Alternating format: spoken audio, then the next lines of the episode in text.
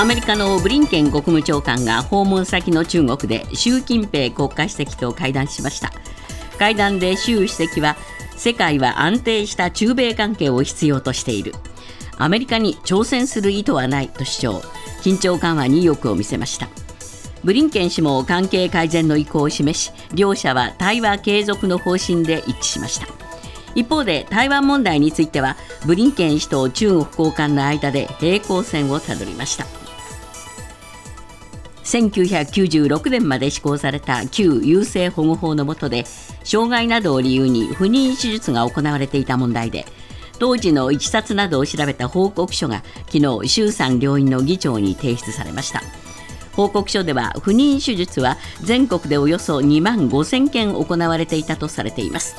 また手術を受けた最年少は9歳で男女合わせて2人が確認されたということです。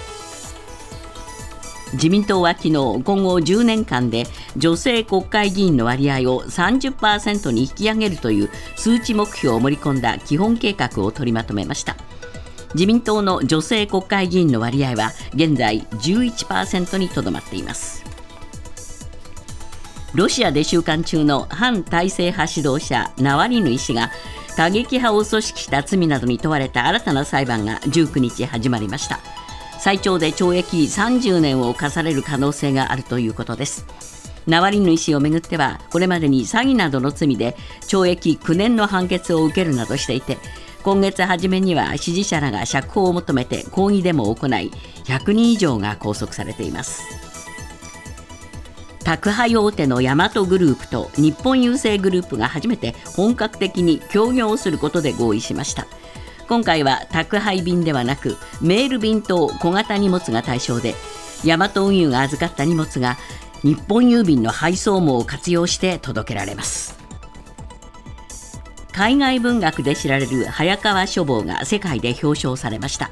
世界最大級の書籍見本市ロンドンブックフェアは19日世界の出版界に重要な功績を残した編集者らを表彰する国際障害功労賞の授与式をロンドンで開き日本人として初めてこの賞を受賞した早川書房の早川博社長に記念の盾が贈られました。早川氏は今後もワンオンリーをモットーに意義の長い出版活動をしていきたいと抱負を語りました。今朝のニューヨーク株式市場はジューンティーンス奴隷解放記念日のためお休みです。為替は現在ドル円が1ドル141円93銭。ユーロ円は1ユーロ154円99銭で推移しています。続いてスポーツです。プロ野球のセパ交流戦。昨日は d n a 対日本ハムの1試合が行われました。D n a はこの試合に勝つか引き分ければ交流戦優勝でしたが3対4で敗れました。この結果交流戦の優勝は今日と明日の楽天の結果次第となりました。サッカー日本代表は今日大阪のパナソニックスタジアム吹田でペルーと対戦します。今季スコットランドリーグで得点王となったフォワードの古橋京吾が先発濃厚とみられエルサルバドル戦に続いての2試合連続ゴールが期待されます。ニュースズームアップ。中国北京を訪問したアメリカのブリンケン国務長官は18日の秦剛外相との会談に続き昨日は習近平国家主席や外交トップの王毅共産党政治局員と会談し両国は対話の維持で一致しましたが台湾問題をめぐる溝は埋まりませんでした。ニュースズームアップ。ブリンケン国務長官の2日にわたる訪中も関係改善は道半ば。今日のコメンテーター酒井光一郎さんです。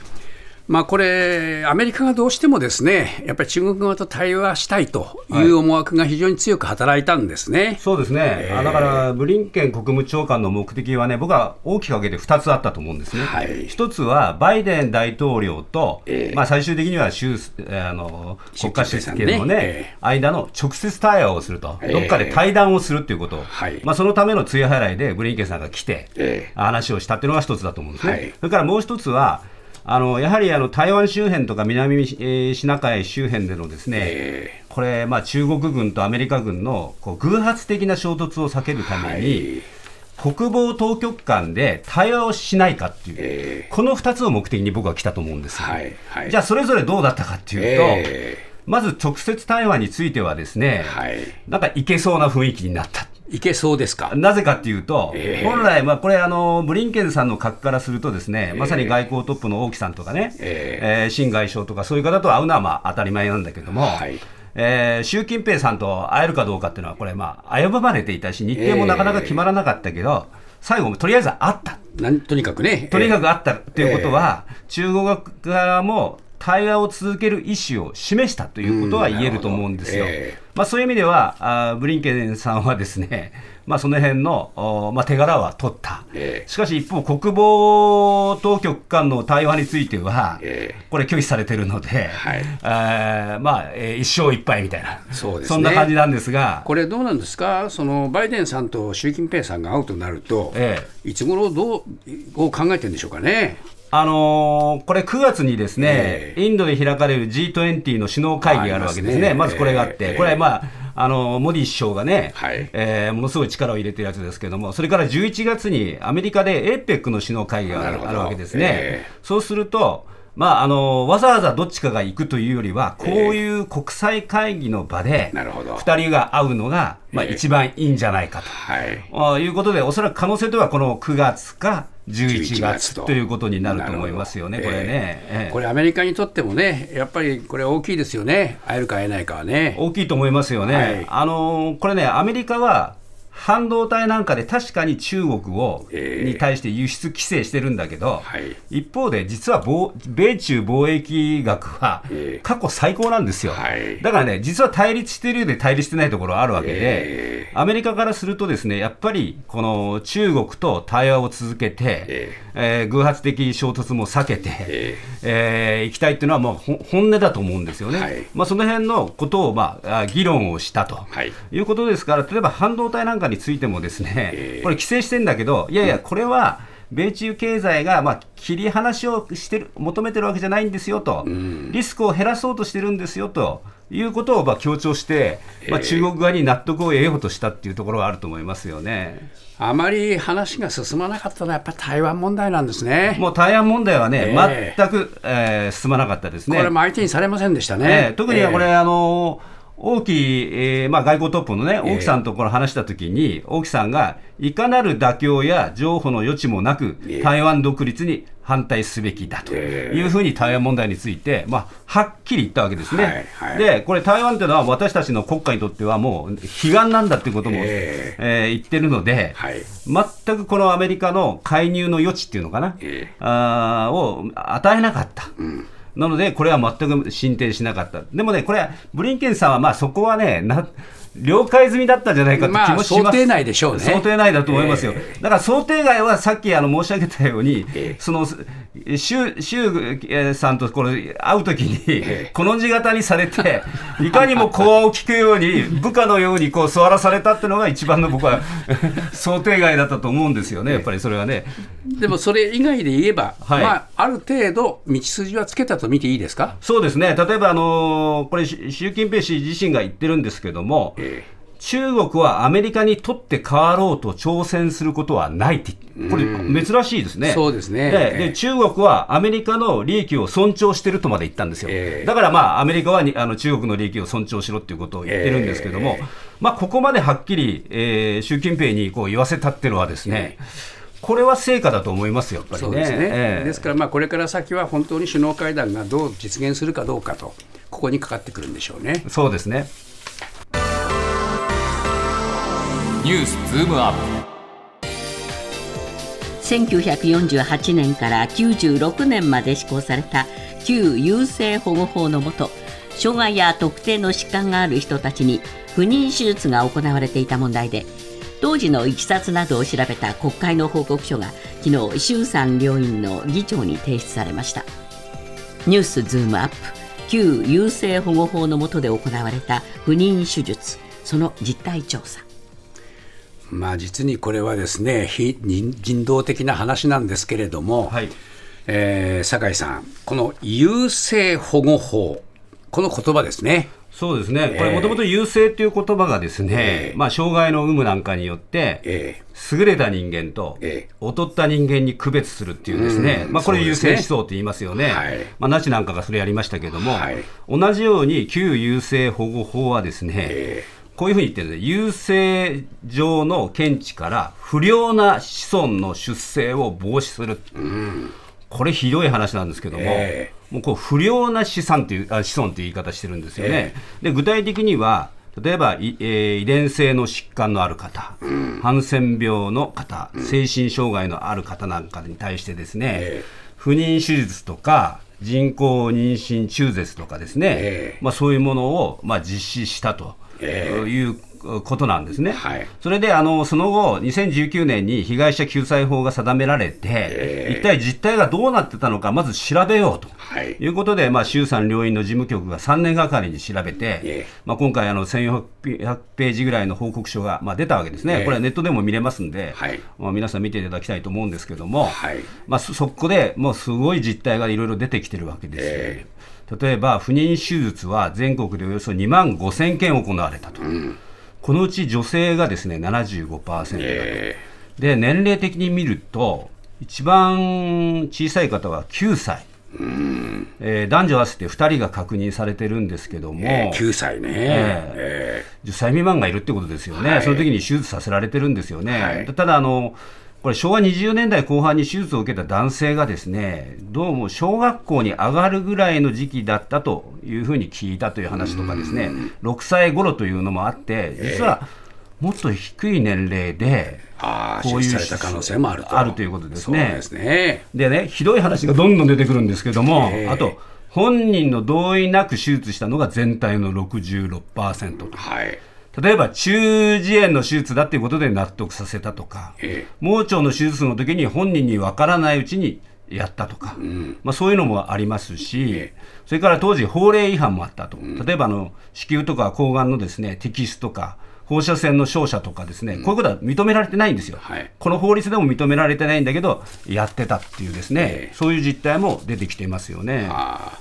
ああまあこういうものが結構横行したんですね。横行した理由はですね、えこれはまさにあの産経なんかが国、自治体ぐるみって書いてるんですけども、つまり当時の厚生省がですね、各都道府県に通知を出して、繰り返し手術を推奨してたんですよ。はそれで手術として身体の拘束、麻酔、偽毛って言いますけど、人を欺く行為、こういうのもまあ容認してたっていうんですよ。え。だから目標達成のためにですね、国と都道府県がぐるでぐるみで、ええー騙して、ええーこういう手術をしてたっていうことが、まあ、あの今回も明らかになったっていうことですよね。いつまで続いたかですねこれがそうなんですよね。だからこれ、実はね、あの優生保護法って本来もう問題だってことは言われてたわけですよ。えところが、1983年の時点でもう不良なし子孫という用語が時代遅れだという批判があることは、まあ、当時、えー十分承知してたということをですね、旧厚生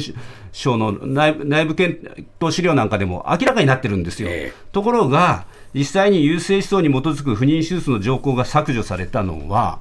1996年ですよ最近ですよ。最近なんですよ。だから、驚くべきことなんですけども、え。じゃあ国がね、これ、自ら反省して、国会が反省してね、これやったかっていうと、やっぱりこういう問題があって、これは憲法違反だと、ええ。当事者の方たちが国に損害賠償を求めて訴訟を起こしてるわけですね。えで現時点で原告側の主張を認める判決は7件出てるわけですよ。はいで、いずれも国が控訴や上告してるんですね。これ裁判は継続中なわけですよ。えで、最大の今回の調査報告書の問題は、え国と国会の責任を明確にしてない、ここまではっきりしてるのに、えうん。これ、裁判があるからなのかなと思うんですけども、えここまで1400ページも書いてんだったら、ちゃんと明確にしなさいよと僕は思いますけどね。いやそう本当にそうですよね、ええこれだけども、はっきり国とそういうその行政の問題だってことは、もう分かりきってることでしょ、分かってるんですけども、ええそこまで踏み込んでないっていうのが今回の報告書なんですよ。で、これは裁判があるからだと思いますよね。でもそれが一番の問題点なんですよ、ね、許せないことだと思いますよ。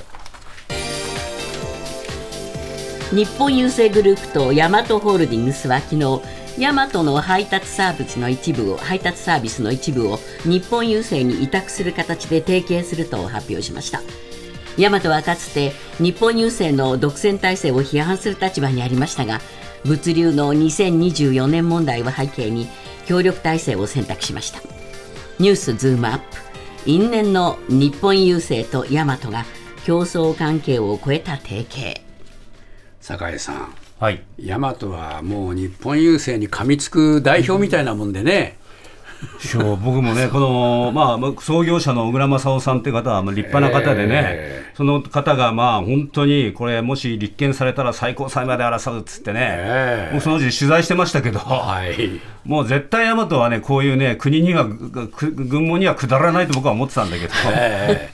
え。もうだからいかに追い詰められたかということにも一方ではなりますよね。うん、だからこれ、えーみたいな、ちょっとね、ええびっくりしちゃいますね。うん。で、実際ですね、これ、まあ、抵抗の証みたいなのが え、え。ヤマトの商品の中にもあるわけですよ、はい。もう必死になって、ですね例えば黒猫 DM 便っていうのがあって、えまあ、これあの、企業のダイレクトメールなんかを扱うものなんですけども、はい。これは1月いっぱいで終了します。ででこれは黒猫 U メールになるんです、名前が。黒猫 U メール、それから2つ目は猫ポスって言って、ですねこれ結構ね、個人の人が利用してるんですよ、なぜかっていうと、あの例のフリマアプリのはい。メルカリなんかでよく使われてるんですけどもこれ、ポストに入るサイズの小型便なんですけどね。はい。これなんかも今年10月に、まあ、順次終了すると、ええ。こちらは名前がですね、黒猫 U パケットになるんです。で、郵便局の方のは U パケットだから、これ両方ともですね、黒猫をまあつけただけっていうですね、まあまあそういうことですね。そういう商品になってですね、まああの郵便局の方で、まあ黒猫のあの大和の方で集集配あの集めるんだけども、配るのは郵便局の方にお願いするというですね、まあそういうものになってしまうということですよね。これ背景にこうやむにやむれずにこういう協業作業に入ったというのは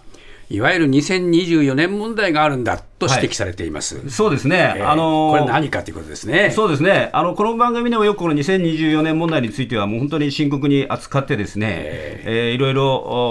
お伊藤洋一さんだったかな、とか取り上げてらおられてましたけども、今、何が起きてるかっていうと、ですね、え物流業界で来年4月から長時間労働などの是正に向けて、えトラック運転手の残業時間が年960時間の上限設けられるんですよ。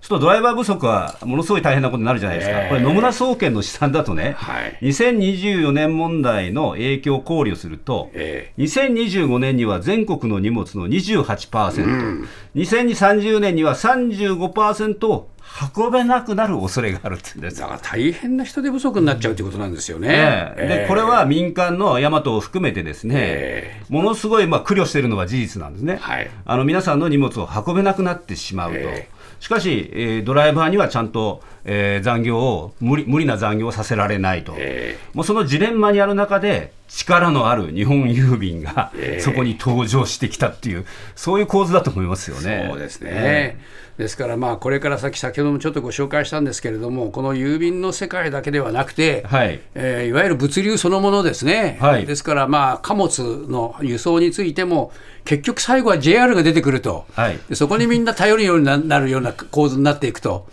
こういう形になってしまうこの今の物流業界のお凄まじさっていうのはこれ酒井さん想像しましたか？いや、全く想像しないです、逆に言うと JR 貨物なんて、本当にあのあ大域、吐息でやってた会社が、今やそういう物流センターを作って、ですね、これなぜかっていうと、環境問題でいうと、貨物の方があのあのいいんですよ、こういうね、ええそうあの鉄道の方が。だからみんなそっち行っちゃうのは、しある面、仕方ない面はあるんだけども、ただ、これね、ヤマトとか、例えばゴルフ宅急便とかね、ええいろんなものを開発してきてるわけです。はいこれがね、一本化されて国のあれに近いところになっていくと、商品がちゃんとユニークな商品作ってくれるのかなって心配一方でありますよね。そうですね。やすくさんなんかどこどこがお好きですか？私は大和ですヤマトですか？はいええだけどこのヤマトがどんどんどんどんこういう形になっていくね。ええ佐川急便だってね、はいみんなもうどうするんだと。それぞれみんな悩み抱えてますよね。佐川急便だって去年から日本郵便とね、ええあの提携して共同輸送運送を始めてますんでね、はい。いやー、なんかね、やっぱり民間の力っていうのをもっと示してほしいと思いますなんか民営化、民営化って今まで盛んに言ってきたのに、うん逆流してるっていう印象がありますよね。そうなんですよ、ええそこがね、本当にどうなんだろうって、僕思いますね。